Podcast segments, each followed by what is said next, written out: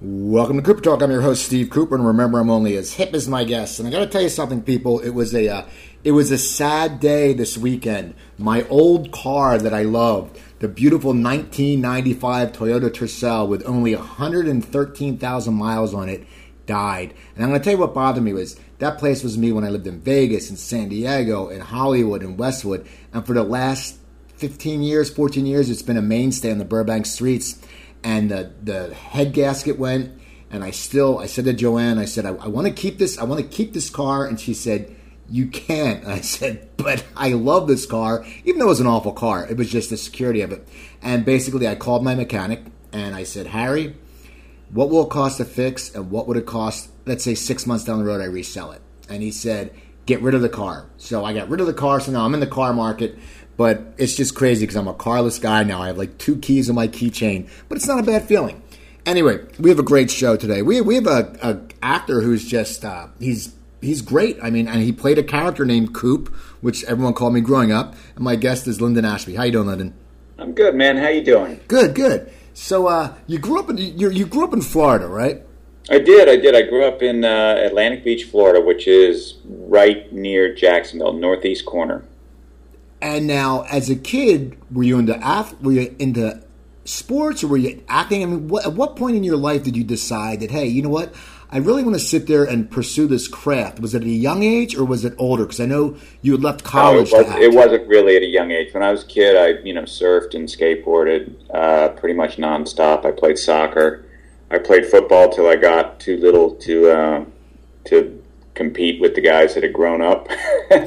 uh, and uh, I start. I think I did a play or two, maybe in high school. But then, really, when I got to college, I uh, I started acting, and I figured out this was something that I that I loved and that I might be pretty good at, and um, and I had a real passion for it. And so I, I dropped out of college after my third year and uh, and moved to New York and studied at the neighborhood playhouse with uh, Sandy Meisner and um, and it was uh, you know this this huge turning point for me.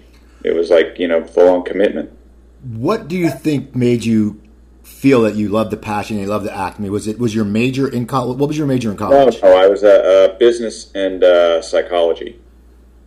So I didn't do. I didn't have a theater degree. Um, and and I didn't, you know, I wasn't pursuing one, but I, it felt like it was what I. It just, you know, it it was what I wanted to do with my life. I wanted to to to tell these stories, to be these people. To you know, I found that you could you learned so much about you know human beings by in a sense walking in their shoes and you know for these these parts and and um, and it was like I say I, I think that it was something that I that I had a uh, you know I had I had a, a I was okay at it. I was pretty good at it. Better than I am at talking about it. Right uh, and uh, yeah, I don't know, and it it just uh, it kind of struck a chord in me, and it was, and I knew that it was what I wanted to do with my life. Now, what was it like going to New York? I mean, you're young, you're hungry. It must have been a great feeling, but it also must have been a little bit scary because you're jumping into a big new city with a totally, totally overwhelming. I mean, I got there. I was in New York from from '81 to '87 um, which were kind of crazy years to be in the city. Uh, it was great. I mean, the music scene was amazing. The disco was dying, but it wasn't dead yet. I remember sitting at like Studio 54 with with Andy at a table with Andy Warhol and Timothy Leary. Wow, uh, that's like a, that's a that's a movie right there. Yeah, no kidding, right? And uh, and then Rod Stewart rolled in, and it was uh, it was just you know cocaine was not addictive. Um, and it was the go go early 80s. And then I think around 84, AIDS hit, you know, and it was everything just like, just the screws tightened down on, on everything. And this, this whole world that had been happening kind of just like, whoa. It was, and, and you can't understand it now unless you know unless you were there. But it was you know, it was like a plague, and it was being in the business that that I was in and the world that I was living in. You know, you saw. I, it, it's not. You can't say I saw a generation die because it was multi generational, but I saw so many people die, and it, it took a creative cultural generation, let's say, of all age groups, and and just decimated it. And it was it was scary, and it was weird, and it was heartbreaking, and it was, you know, just out of control, an out of control time, and to be there. Um, and and nobody knew anything about it, and nobody, and there was no cure, and there were no cocktails, and there was nothing. If you got it, it was a death sentence. Um, but I was there. Yeah, I got there when I was 21, and I left when I was 27. Now, what made you leave? I mean, were you when you were doing the acting? Were you getting parts in New York? I was. I was. I, I, you know, I studied for two years at uh, this school uh, at the neighborhood playhouse, and then uh, I graduated. I got an agent. I started doing theater, um, and I was doing off Broadway, off off Broadway, regional theater. I was working quite a bit, um, and then I got on a, uh, a soap opera called Loving uh, on ABC soap, and uh, I met Susan, my wife, and she was God, she was 21 when I met her. I think I was 24, 23, 24 when we first met, I think. And then, you know, it was like this tip. I don't know. We went out to lunch. It, at first, I was just doing a guest spot on the show. Uh, just because you, you were in, in IMDb says you were Curtis Alden number four. no, I was number two. Okay. Damn that IMDb, they're always wrong. that accurate IMDb. but anyway, I met her, and uh, you know, we we sort of knew each other a little bit. And then when I got on the show, um, God, I asked her to go out. We dated for about maybe three months. I asked her to marry me. We got married less than three months later. Wow. I know. I mean, and, she- and you I- stayed married for so long. I mean, that's what's amazing about it. You know, they always say entertainment couples, this and that, but you guys went straight into, and at a very young age. I mean, you Yeah. know, I mean, I'm I'm 52, and I think uh, there's like two people I know from high school, and I went to a big high school that actually got like the high school sweethearts got married. And for you guys, for that at that age, it's just amazing. It, it, the odds were totally against us, and we we just didn't know any better, I guess. Uh, and we loved each other, and we still do. And and uh, and it and it worked. And you know, but uh, would I let my you know would I encourage my kids to do what we did? No. Um, you know, I mean, I good God, we we you know from soup to nuts in five and a half months or something like that. Um, but thirty years later, it worked out okay. So when you guys got married, you're still in New York. Did you Yep. both decide to move to LA? Did one of you guys get something for pilot season, or I mean, what break brought the trek out here? Because it is, if she was on a soap opera, you know, that's a steady job. That's a good job. Yeah, I mean, we you, you guys are both I- working. Yeah, then I was on I was on the soap as a regular, and she was on the soap as a regular, and then she got off, and then uh, I, I got fired. Actually, I had a shitty attitude, and What, what, happened? How, how, how did they fire you? Did they just call you in the office and say you're fired? They're like they're like you're done. We're tired of probably dealing with your bullshit, and uh, you know, because I was like, man, I was an actor, uh, and I was probably such a pain in the ass, you know. Why, you know, the integrity of this and the, you know, and this and that, and I would, you know, just agonizing over stuff that they're probably like, Jesus Christ, kid, just say the line. We want to go home.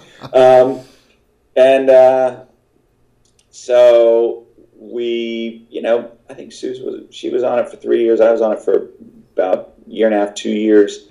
Um, and we got off, and she did a movie called Russkies, and she then, you know, we're like, all right, well, L.A. seems like a place we should be, and we moved out that that uh, January, I guess, uh, January of God, was it 2017 or or I'm not 2017. I'm sorry, 1987. I'm guessing, yeah.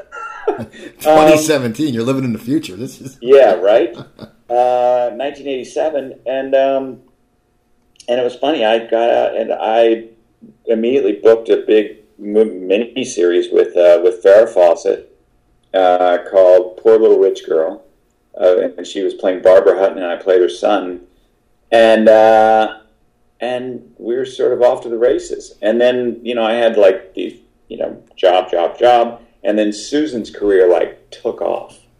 She uh, she just exploded, you know, and she she was I think she was doing a she got on Hotel, but then she booked this this mini series called Elvis and Me, and she played Priscilla Presley, and then it like it was huge. It was a huge mini series, and uh, then she got off that, and she because Spelling had let her off to do this, she owed him a uh, a series.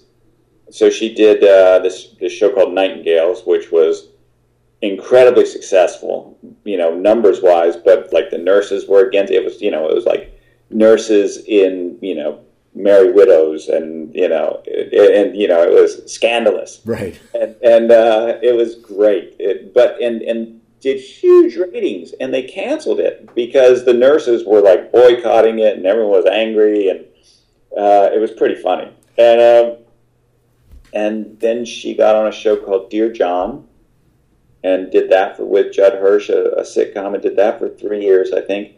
And in this point, it's like my career, like I wasn't doing that great. I was playing a lot of music and um, you know trying trying to make it in the music business. What did you play? Uh, I played guitar and sang, and uh, we played around town a ton and chased that record deal and got close a couple times and didn't get it and and uh, I remember there were years when, like, Susan was just crushing it. I don't think I could, you know, I wasn't even making enough to pay her taxes. and uh, and then um, then I got did a couple movies, and then I did a movie called Eight Seconds, by and, and, and was with Luke Perry, who I knew because Luke had been on Loving after I left, and he got fired too because he had a shitty attitude. maybe and, it was maybe it was uh, just the show. Maybe that, that may be, but the producer was like called him in, and we've always been friends since because the producer was like, "You remind me of another young actor who who was very talented but had a very bad attitude." Uh, named Linden Ashby, and Luke's like, "Oh, awesome!" Uh, but so Luke was playing um, it was Lane um, Lane Frost, Lane Frost Rodeo. Um, I'm, I'm, getting old and forgetting things. Anyway, so I came in, I did this this part in this movie, and then they were casting Wyatt Earp, this big Kevin Costner film, and John Avildsen, who directed uh, Eight Seconds, really went out of his way. He sent over footage to Larry Kasdan and you know really went out of his way to help me get that part, and I've owed him a huge debt ever since then. And uh, just a great guy. No. And and then I got Wyatt Earp, and then I got Mortal Kombat, and then you know it's just sort of started working a ton. And but but what's kind of cool about it is that Susan and my careers, you know, it's like we have always sort of like we sort of ebb and flow as careers do, but we've done it in this kind of brilliant kind of synchronicity that that's like I'm making money, she's not. She's making money, I'm not. You know, it's like and so we've just kind of ridden these waves through our life together and and you know when when I was young I think that, that it really bothered me that she was more successful than I was.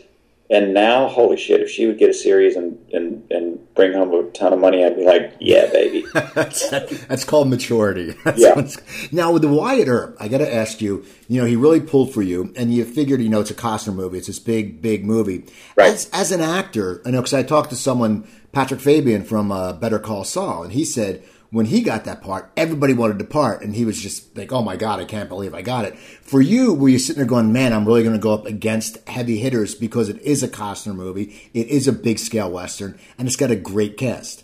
I mean, it was right at the peak of Kevin's, you know, career, um, and I remember walking into the rehearsal hall. You know, it was like a big movie, and we had a week of rehearsal which all I'm thinking is, holy shit, I'm going to go in and rehearse, and they're going to go, they're going to you suck, and they're going to fire me. Uh, um, but uh, they didn't, thankfully. Um, but I remember walking in, and it's you know, it's Kevin, it's Gene Hackman, it's Dennis Quaid, it's it's Tom Sizemore and Michael Madsen and and Mare Winningham and JoBeth Williams and Mark Harmon and and you know just you name it, they're they're in that room, and it's Kasdan's directing, and it's this big budget Warner Brothers western, and I am like, oh man, I am uh, I'm the new guy, uh, but I I did it, and if I could do it again, I would just, you know, I was so kind of uptight about trying to prove that I belong, you know, that I was good enough to be there, and and I just relax and have fun and enjoy the ride, and and uh, you know, I think the greatest gift that an actor or that a human being can have is know that you're enough. You know, you're enough. You don't have to do anything. You don't have to prove anything. You're enough. And uh, and it's such an appealing quality in people you know, we're we're totally drawn to those people who are like, hey, I'm really comfortable in my skin, and um, life is good. So after that movie, you said then you got Mortal Kombat. Now, I did. now, now you were a you started doing martial arts when you were around 21. I think I read. Right, I did. You know, uh, did some karate. I boxed a ton uh, from like 18 to 20 or 21. Now, what are you thinking? You're a good looking guy. You want to get into acting and you're boxing. If you had an agent, they would probably say, get out of the ring. Uh, probably. But uh, I, you know, I don't know. I didn't didn't know I was going to be. I did. I was just doing theater. Then I didn't know I was going to be an actor professionally, and I liked to box. And I thought that, uh, you know, in hindsight, it's a good thing. And it's it's funny because I'll talk to uh, I'll talk to young actors, and they're like, "What should I be doing?" And you know what you know i've got this theater degree and and or i'm you know getting a theater degree. What should i do? And i'm like um, you should you know uh, like there was one kid and his dad built prisons in mexico that, that i was talking to and he was kind of you know wealthy kid. And i was like you should go and build prisons in mexico during the summer and he's like what and I'm like, go. You're not going to play a rich, entitled person. You want to play people who are, you know, from every walk of life. Go live with those people. Go work with those people. And, you know, like when I was growing up, I, you know, worked in the shipyards. I hung sheetrock. I worked on a ranch. I, uh, you know, I was also a lifeguard for you know a little bit, which was kind of fun. Um, you know, I was a bartender. I was a waiter. I was fuck, I did temp work in offices. I did uh, I did anything and everything, you know. And and I think that that's what you have to do because you gotta you gotta broaden your world, you know. You can't just keep it suburban, or you're going to be pretty boring. I think. Yeah, I think also for the roles you get, you know, you ha- yeah. I mean, you have to have some experience of, as you said, you did all these different things you know, a guy who comes in, they say, hey, play a sheetrock or a, a shipyard. A lot of times they're going to sit there and over analyze it when it's like, no, just do it because you have experience from it. Yeah, I mean, I remember what I remember from being in the shipyard is that it sucked. It was hot. Uh, it was really hot. I was I was the low man on the totem pole, so I was doing insulation in a in a oil rig in the living compartments of an oil rig in Florida in the summer with insulation, just fiberglass all over me. Uh, and at lunch, the uh, the guys would uh, all they would do is talk about the peppers that they grew in their garden, and we'd eat hot peppers in fucking hundred degree heat. and I'm like, whoa, wow, uh, okay. Uh, but it's you know, you start you start living for that whistle. You know, whistle blows, you go to work. Whistle blows, you take a break. Whistle blows, you come back from break. Whistle blows, you go to lunch. Whistle blows, you come back from lunch. Whistle blows, you go home. You know, it's uh, and it's it's uh, there was a, there was there was a fun. You know, it was fun too because you sure you didn't bring your work home with you. You know, I wasn't thinking about putting up insulation when I got off work. I was thinking about getting a cold beer and goddamn washing the, the burning peppers out of my stomach. Um, but uh, yeah, I mean, I told this kid, I'm like, if there wasn't a war, I would suggest, you know, go in the military. You know, do something. Get outside your comfort zone. You know, go hitchhike. You know, across America. Do do do something. And but he he didn't want to do that. He wanted to like I don't know what he wanted to do. Of course. I actually talked to him. Maybe he did. Who knows? No, no. So now, now, what you said, You so you took up the boxing. Now, how did that lead into your whole other martial arts, and what martial arts did you study? Uh, when I was about 21, just a little bit of karate, um, and I wasn't super duper great at it. Um, and but I, you know, I always worked out, hit the bag, threw kicks, punches. You know, I was pretty good with my hands. Um, better with my hands than I was with my feet and um, and just enjoyed it. And then Mortal Kombat came along, and and we you know trained up, and then I just really sort of kind of liked it and started doing a lot more jobs that required it. So I studied a lot more, and you know a lot of different disciplines and and techniques, and you know I'd like I'd be doing a job, and whatever studio was nearest to the hotel is what I would study. Um, you know, so I've studied Wing Chun, I've studied karate, Taekwondo, Kung Fu, uh, you know, Krav Maga. I've it's a you know pretty pretty broad spectrum of martial arts, and and I like it that you you know you take what works and uh, or what works for you and and you know, it was never about getting a belt for me. It was about sort of working out and learning something new. Now, through Mortal Kombat and Wyatt you started doing. Were you jumping back and forth to TV and movies? And back then, a lot of people didn't do that. What was that like for you? Because you're doing. I mean, you go from a Earp where it's probably a, a long day with you know the angles and you, are going back on TV. How are you juggling your career? And were you getting parts offered to you because yeah. you were in these blockbusters? I mean, you know, Mortal Kombat. People know. I mean, if you're my age, you know, if, you're over 45, you know what Mortal Kombat is. You know what I mean? it's just like Wyatt. Everybody knows that movie. Was yeah. Hollywood reaching out to you then, saying, "Hey, they, we, we want this guy"? They were in a certain way, and then they weren't in a certain way because what happened is like Wyatt Earp was you know, this critically, you know, it was the right kind of movie to be in, you know, but it didn't do well at the box office. It didn't, if you remember. It was, I think we won our opening weekend, but then it was kind of a flop, and, and everyone thought Tombstone was a better movie, and it was way more successful. And Wyatt Earp pretty much told the same story, but we did it in three hours. Um, and and you know we it wasn't it was not a commercially successful film. And then i got mortal kombat which was commercially hugely successful. You know no no video game adaptation had ever worked before. And you know it's like they'd done double dragon and street fighter and mario brothers and they'd all flopped. And no one thought mortal kombat was going to do anything and it and it did. You know, it was like it was this juggernaut. You know, we were number one for three weeks at the box office, but it was the wrong kind of movie. If you, you know, it was like no one took it seriously, and they and they and you know, I had people like saying, "Well, it's." You know, not to me, but to my agents. You know, going well. It was only successful because of the title. Like completely forgetting the other video game movies that had equally big titles that had flopped. Um, but and so then I got God, I'll tell the heartbreak story.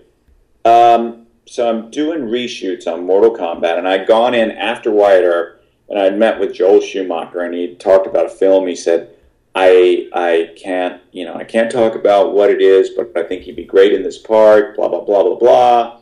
You know, and we sat and chatted for an hour, and uh, then after you know I'm I'm in doing reshoots on Mortal Kombat, and he, and he calls my agent and he has me come in for another meeting, and uh, he goes, "Well, I, you probably know that the project that I'm doing is called A Time to Kill." And we talk and we talk and we talk and we talk for another hour. And then he calls me in again, and he's in the mixing studio at this point. Uh, and he's mixing Batman, one of the Batman movies, I think the George Clooney one. Uh, and he, you know, we talk again, and he, we go outside, and this is either our third. I don't know if we had another meeting before that. We might have, but he calls me back in, and I go there, and we we go out back of the mixing studio, uh, and he goes, "Well," he goes, "Do you want to do this part?" And I went, "Yeah, hell yeah." And he goes, "Good." He goes, "You're going to be great in this movie." He goes, "You you're going to be great. We're going to have a great time making this film." And I said, "Well, look, do I need to, you know, do I? I'm, I'm going to Florida. Do I need to?" Uh, you know, I know Grisham is in North Carolina, I think, and you know, do you want? I can go up there and meet with him if that'll help. Um, he goes, no, don't worry about it. He goes, take off, go have a good time. We'll, I'll see you. I'll, you know, I'm basically, I'll see you on set. Uh, this is you're, and that was the last thing he ever said. He goes, you're going to be amazing in this film. He goes, you're going to be great in this part. I can't wait. And then I read that Matthew McConaughey got the part and no call from from Schumacher, no nothing. And I'm like, what the fuck just happened there? And then there was another part, um, I think in a movie, something to talk about with Julia Roberts and Dennis Quaid, and that was, I think, right after Wyatt. It's there was just a series of movies that I just didn't get. I mean, like his college roommate got the part. Dennis Quaid's college roommate got the part. After I'd gone in, the producer had called, my eh, lawyers had called, everyone, they're like, hey, great, you know, congratulations, you got the part. This is awesome. Um, you know, I remember I was going down to San Diego to take, with Susan, to take the girls to SeaWorld. Go have a great weekend. We'll, we'll close the deal on Monday. And then Brett went in on Saturday and got the part. Uh, and it just was I needed that one more movie, that one more part. But then I think if maybe that had happened, I don't know if you know, you never know what life would have been like, you know, would you would it would it you know, maybe maybe you know who knows? Would i still be with susan? Would i you know would i become somebody different? Would i um, I don't know. Um, and it's it's uh, you know you can second guess this stuff to death, but at the time I was like just devastated. Yeah, I would think as an actor, I mean, especially because you know it is it is such a tough field, and it's not like you went in an audition and you came out and said, "I nailed the audition." Here, you know, you were told you would get the part. And, yeah, and I, I, and it was a few in a row, and I, I think of it as like one of those baseball players who you know, I'm a Phillies fan. Ryan Howard had these amazing seasons, and now he just can't get something. And you think of what goes on psychologically after those movies. How do you stay on the horse? And how do you even go into an audition knowing that thinking, hey, what they say might be bullshit because I've been screwed over a few times in the last few episodes, uh, things I did? Yeah, I mean, it's, uh, you just, you know, I guess you're like a, uh, you know, you're like a cornerback, not a quarterback, a cornerback, and you know, you got to have a short memory. You know, guy beats you, you got to have a short memory, and you just, but it, it yeah, it, it fucks you up. Um, I don't know how you do it, but you do it. And then I guess I did a, uh, I did a couple little movies that that didn't really mean anything. And and then I did a series for ABC called Spy Game, and we were like the critical, you know. Well, I don't know. It was we were did great, and then capital cities between the time that we were developed, you know, the order made thirteen, and the time that we aired ABC or Capital Cities had sold ABC to Disney. And so we were the old regime's show. And we never had a chance, you know. And we, you know, it's like, I remember being with one of the network executives, and we're at a party for something, and we're, we're you know, a few cups in, and I said, geez, just one more show. Come on. I said, you know, give us one more show. Uh, you know, this, you know, third or fourth episode, whatever. I go, it's, it's a great episode. And she goes, yeah, maybe a little too good. See, that's what I hate too, and I hear this from a lot of actors come on the show. When you're involved with shows that are so good, or or there's just such a good cast that for some reason the networks get scared and no, they, they weren't scared. They didn't want us. We were the old regime's show. They wanted their shows. They wanted new shows. They wanted, you know, we were tainted. We were tainted goods. Okay. So then, you know, that show got canceled. And then I did more. Uh, I guess I did Melrose Place at that point. Now I got to tell you the Melrose because I've been called Coop my whole life, and nice. I, I like to. It's been my nickname forever. And I crack up because whenever I Bradley Cooper wants to be called Coop, I'm like, I'm older than you. I'm Coop. But, yeah, I'm Coop. You're not. Yeah. What was it like being on Melrose? Because it's that had such a. I mean, you know, the, the younger kids don't remember, but that had like, I mean, that show blew up. I mean, people were into that. That was like a. I mean, I was back east at the time, I think, and people just loved that. I mean, were you starting to get noticed on the streets, and had you been going through that with your career from Mortal Kombat and stuff? Yeah, like I had already. I had already gotten a certain level of celebrity, I guess, and uh, so I went after Spy Game got canceled. I went to uh, on a surf trip to Costa Rica with a buddy of mine, and this is back.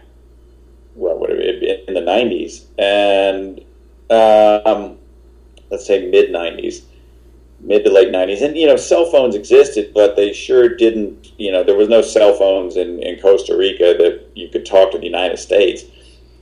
So we went for about a week or 10 days and we were out of out of communication. I mean, I talked to Susan and she's like, "Well, you know, Scotty, your managers, they're trying to get a hold of you." And I'm like, oh, "I'll talk to them when I get back, whatever." Um, you know, there was nothing I could do about anything when I was in Costa Rica anyway. So uh, I guess it, that they called Scott and they said it was the best negotiating I ever did in my life because I called him up and they uh, and they said, "Will he do this part?" And he said, "I don't know. He's in. He's he's he's not in in the country. He's on a surf trip." And they go, "All right. Well, we'll offer him this much money for 13 shows." And Scotty's like, I, I don't know. Uh, and then they call back, will he do it? And he goes, I don't know. I haven't talked to him. And they go, all right, see, series regular, this much money. And he's like, I, I, I don't know. He, I haven't talked to him. And then they call back, and they keep calling back. And finally, I get back in town, and it's like, okay, they want you for this, this amount, for this many shows, this much money. I'm like, holy shit, I would have said yes, like, you know, two weeks ago. Um, and it was it was funny because I came on the show and it was the the sixth sixth season and it was already um, you know very well established, and I was coming into this thing that that it wasn't really a genre that I knew a ton about. All I'd been doing for you know five years was you know westerns and fight movies, and suddenly you've got you know this dynamic of they talked a lot. I thought, you know, in, in, in more in Melrose Place, it's like, you know, everyone just had long conversations. I'm like, well, fuck, I should have just punched the guy or walked out of the room or something about five minutes ago. Um, but it was a, it was it was fun. It was in, really interesting to be a part of this part of pop culture, you know. and I don't know that that they didn't really know what they were going to do with the character. Um, and it kind of like started one way and went another way and then went another way and then went it kind of you know and you can't really do that. You have to kind of hit the ground with a character that people can identify with and either love or hate or root against or root for or something but it was just sort of middle of the road kind of mishy mash and so it lasted a, a season. Um, i think i did 32 or 3 or four episodes total. And uh, and uh, and it was fun. It was interesting, but you know, don't know.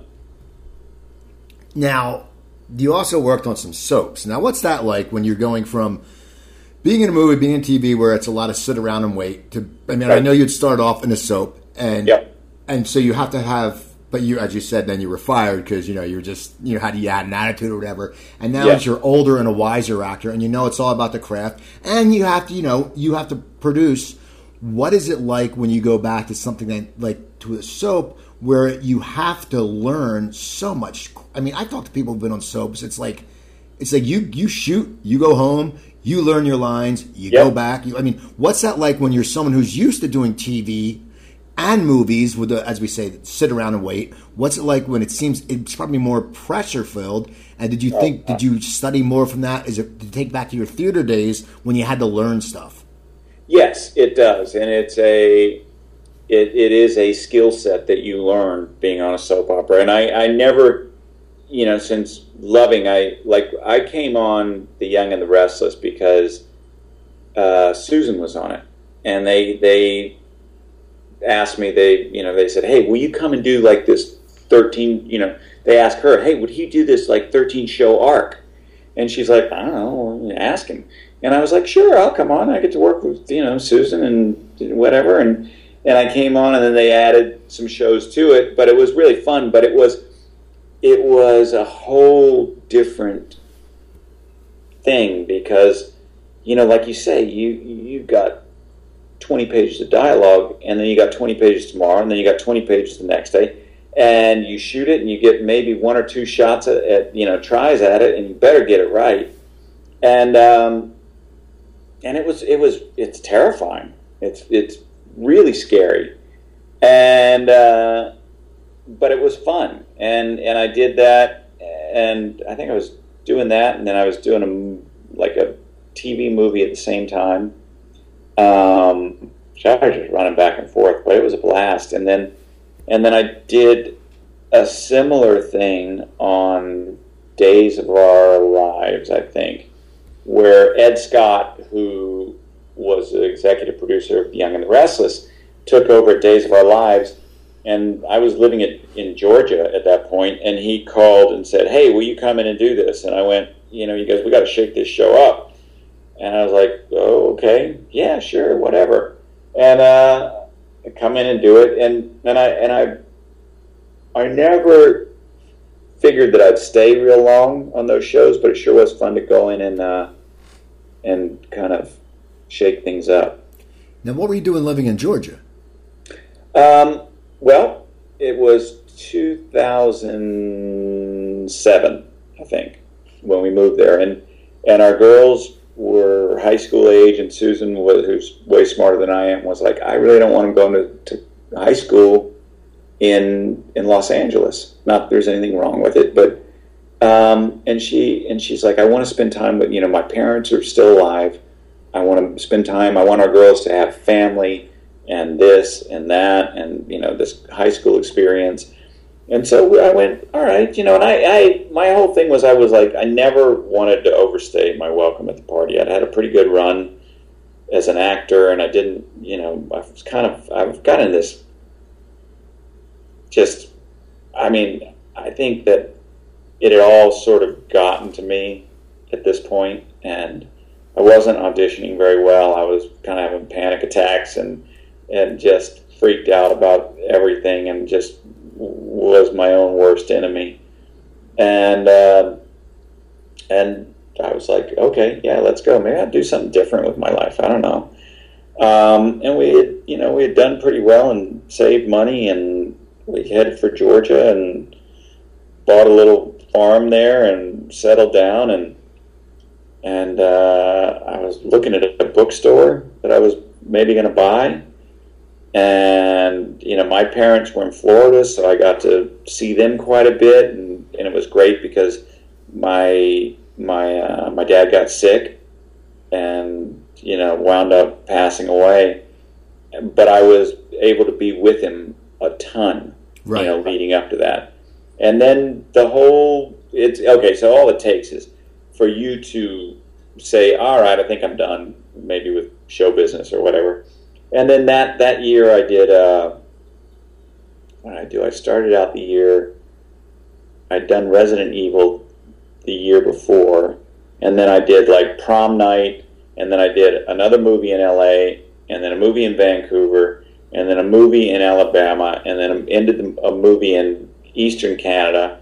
Ended the year with a you know, so it's like movie, movie, movie. You know, I hadn't done two movies in Los Angeles in, in since freaking Mortal Kombat. Uh, it's you never worked in LA. You worked everywhere else around the world, but you never worked in LA. Um, and so then the next year, I got on a show called The Gates. You know, I did seven out of the thirteen or something, and then I did this and that and movies, and then Teen Wolf came along, Now, and and I kind of fell into that, and it just life is funny, you know. now, how did that? And didn't Teen Wolf shoot in Atlanta for a little bit? Yeah, that's why I got the job. I don't think I would have gotten the job if I'd been in LA. Now, what happened? Did you audition down there, or I mean, how did the whole process start? Because I've heard that people say we moved, and then there's actors down there, but it's not as thick of as a pool of actors. So you go in and you have credits, you shine. I mean, was that offered to you, or did you have to audition? And did you think it would run for this long? Uh, I well, first of all, I got the script for Teen Wolf, and I was like, "Oh shit, really? This is this is the best they can." You know, we're going to do a series based on a bad '80s movie, Right.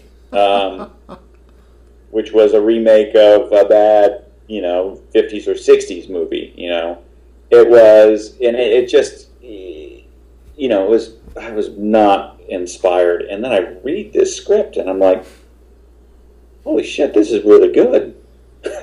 um, and it was. It was great stuff, and and yeah, I think I went on tape for it, and then they wanted to meet with me, and I said no. I, I you know, I was out of town doing something else, and uh, and Jeff Davis was like, "It's okay, we know him. Will he do the part?" And I went, "Yeah." Uh, and so I got this part on this show, and it just it was really good. I mean, really good. And these kids were great, and the writing was great, and we just captured lightning in a bottle. You know, it was. Uh, no, I never. I don't know. I don't think I thought about six seasons, but you know, what the hell? It's been fun. It sure has been fun. It's funny. A, a guy I've known forever. I used to wait tables with. Tom Choi is on that show. I love Tom. Yeah, me and him, me and him used to work at Gordon Biersch in Burbank. God, 15 years ago. We actually worked at Planet Hollywood in Beverly Hills. I've known Tom since I moved out here. I just, we just knew each other, and I know he was on that show. And then Orny Adams has been on my show. He was he was on that show too.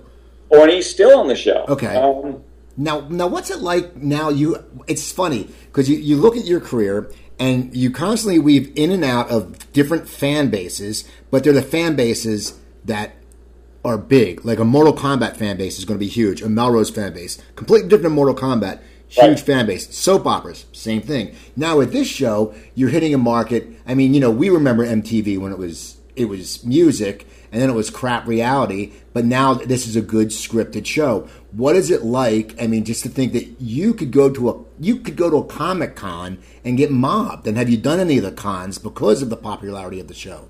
I have. I've done a couple cons. I've done, you know, and it was funny going back to Comic Con because last time I was at Comic Con was uh, for Mortal Kombat, um, and it's gotten bigger. I used to live. I used to live. No lie. When Comic Con started, I lived in San Diego. I think it was 20 years ago, and I lived right near the convention center, and it was nothing. You see a few Yeah. people in outfits, and then now I see it. I go, man, I could have got I could have gotten in the place for free twenty years ago, and now it's just this. I mean, people you could scalp tickets for like five hundred bucks easily. Yeah, yeah, and you do. And then these other conventions, you know, there are Teen Wolf conventions around, and uh, and it's uh, what I really love is I love to go to these things and talk. I actually like the fans, I do, um, and I and I find that they they come together in these conventions, and it's it's really cool to see how this little show you know, called Teen Wolf, has touched so many lives around the world and really made a difference. Um, and and that's just really cool to see. Why do you think it's touched people? Why do you think it's made a difference? I mean, because you know, what is the reasoning, and why have people embraced it so much? Well, I think that we, you know, we deal with growing up, of being a teenager. It's not just about werewolves, uh, and it's it's parents that are really great parents and involved in their kids' lives, and it's you know we deal with homosexuality and transgender like it's not a big deal, like it's just you know another color to wear, um, and you know gay relationship is no different than a straight relationship. It's you know about two people loving each other or dating each other, having fun with each other. Um, we don't put uh, you know tonight a very special episode Right. of Teen. It's like no, it's like you know these two kids are dating, and they're got two guys or two girls or whatever, and we don't make a big deal about it. We and we incorporate that into the fabric of our show, and I think that by not making a big deal out of it, you're you're destigmatizing all this stuff, and and and it's really touched people, and you know, and the way that parents interact with kids has touched people. I've had so many people come up and go, you know, I don't have a dad, but you know, your relationship with your your son on the show. If I could have a father, I would want it to be like that. I'd want it to be you, sort of. You know, it's uh, and and the issues that we deal with and the way that we deal with them, I just it just is deeper than just a series about a teenage werewolf. You know, it's uh, really human issues and about growing up and about fitting in and about um, the changes that we go through and uh, struggles and triumphs and and you know it just worked Now, does still works. does that shoot out here now, or is it still shooting? Yeah. Georgia? Okay. Yeah, we came. We shot two two seasons in Atlanta, and then we came out on our third season. Well, that must be great because now you know you went from where you live. Now you're out here and you're living, so it's perfect. Yeah, and then like we're we're empty nesters, so we came out and we're like, you know, the hardest part for me living in Atlanta is, you know, I grew up surfing and I surf all the time, and it was not an easy place to surf living in Atlanta. Yeah. Um, so when we came back out, I'm like, hey, let's, you know, they gave you uh, living expenses and per diem and whatnot, and I'm like, let's let's not rent a place in the valley. Not that there's anything wrong with the valley. I lived in the valley. Um, let's just let's live in Malibu. See, So we bought we bought a little place down here. We, you know, and we live kind of on the beach, and life is pretty damn good. and now you have a new movie coming out too, I do, I do. and it's called Beta Test. It is called Beta Test. Comes out the 22nd, I believe. Mm-hmm. It's uh, on the 22nd, and it's a 20, uh, 22 or 20 city release, uh, limited release, 20 cities, and it's a and it's a really cool, fun little movie. Um, and once again, it was a an offer, and the director calling me up and talking me to me about what he wanted to do, and it was. he- It's a it's a film that Nick Genie called me up, and he's a director and writer, and said, "I'm doing this movie. I want it to be an homage to 1990s action movies." with a 2016 twist. And, you know, he talked to me about it and what he wanted to do. And obviously, 1990s action movies are kind of near and dear to my heart. Um, and, you know, it's funny because we did this movie and it's like stylistically, the, you know, the logos for the company and the game consoles and stuff, it's all very throwback. And then you're dealing with gun control issues, which couldn't be any more timely if we scripted it.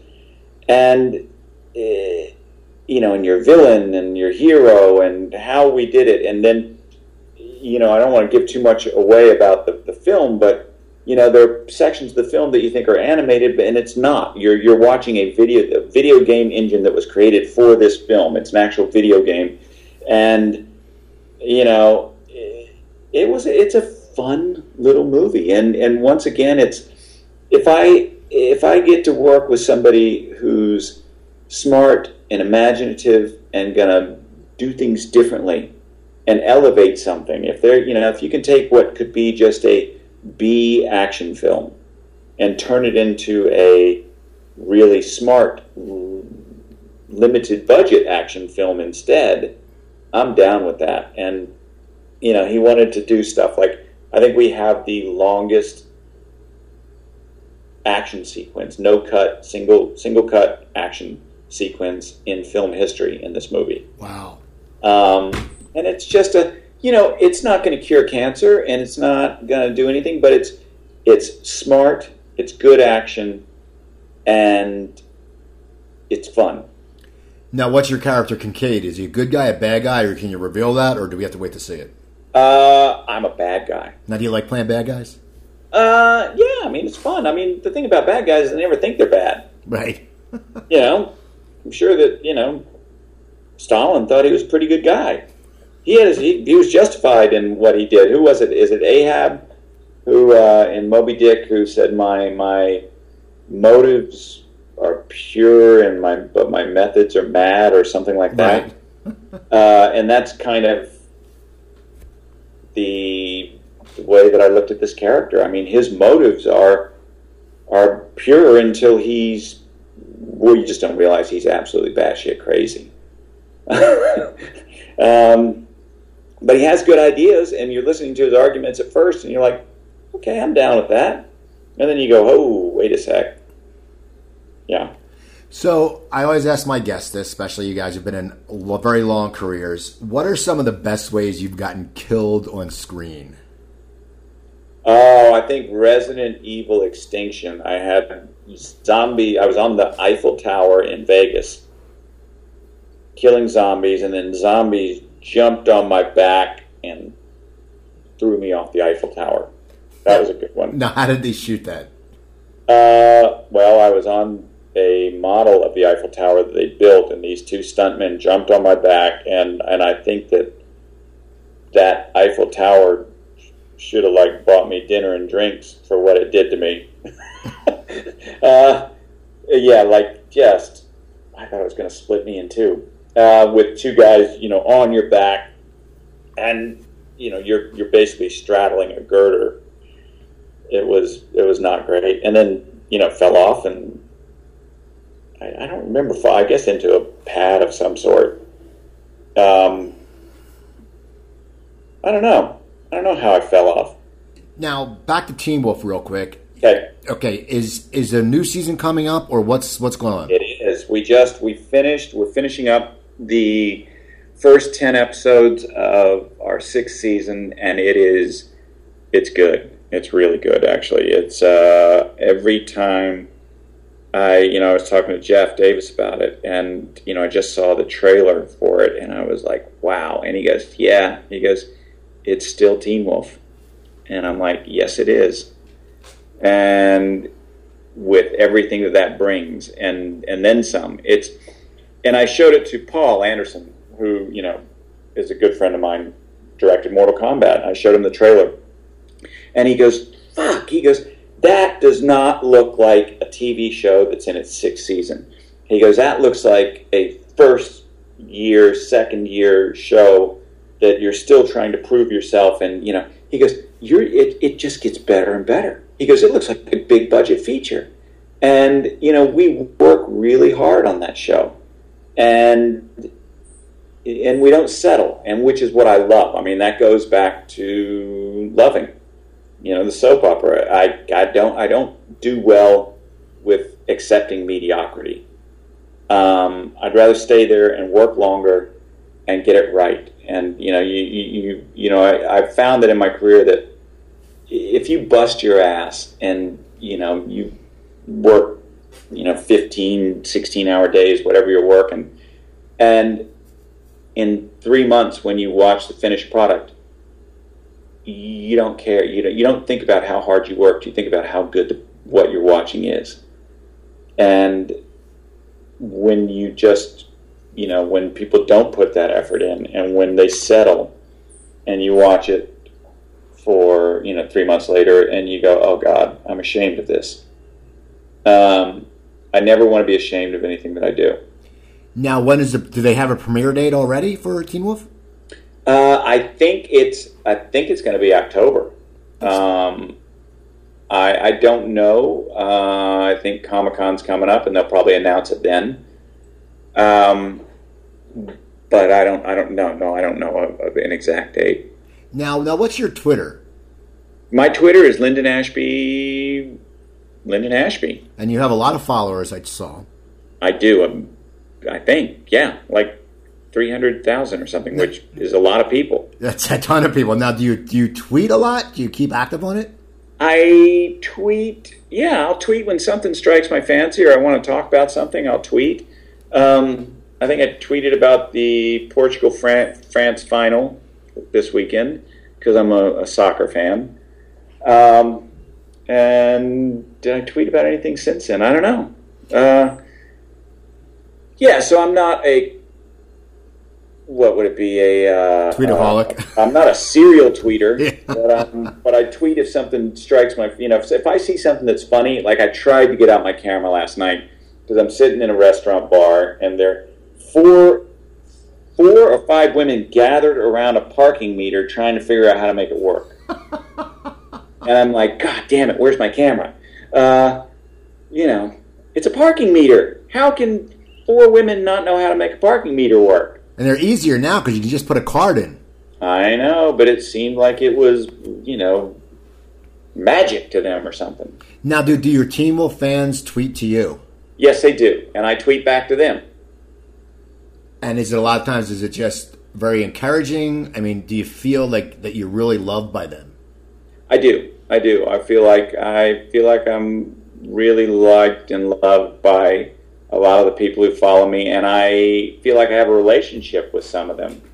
Um, and I'll tweet back and I'll talk to them, and you know, uh, I can't do it every day all the time, but there'll be times that yeah, I absolutely respond and write back.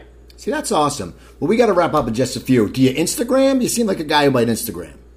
I don't. Okay. It's, I mean, I think I there was a time when I had a pretty good Instagram account that wasn't mine, but I was pretty damned impressed with it.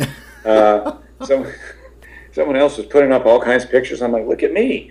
Uh, but uh, no, I don't. I can only do one social media thing at a time, and maybe I should do Instagram. I don't know, but I, I don't really Facebook, and I just kind of tweet, and maybe I don't know. That's maybe cool. I should do other things, but I don't. Well, I want to thank you for coming on.